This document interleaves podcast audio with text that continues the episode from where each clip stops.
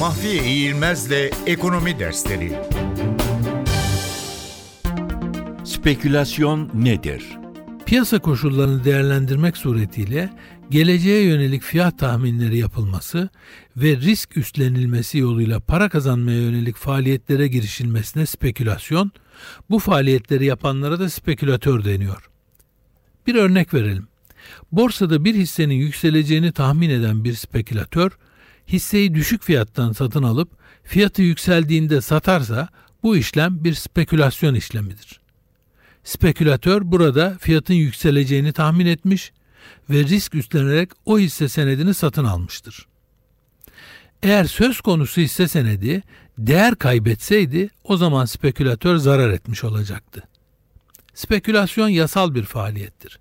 Yasal olmayan faaliyet manipülasyondur. Spekülatörler fiyatlar düşükken alım, yüksekken satış yaptıkları için fiyatların aşırı yükselmesini veya düşmesini engellemiş olurlar ve bir çeşit piyasa düzenleyiciliği yapmış olurlar.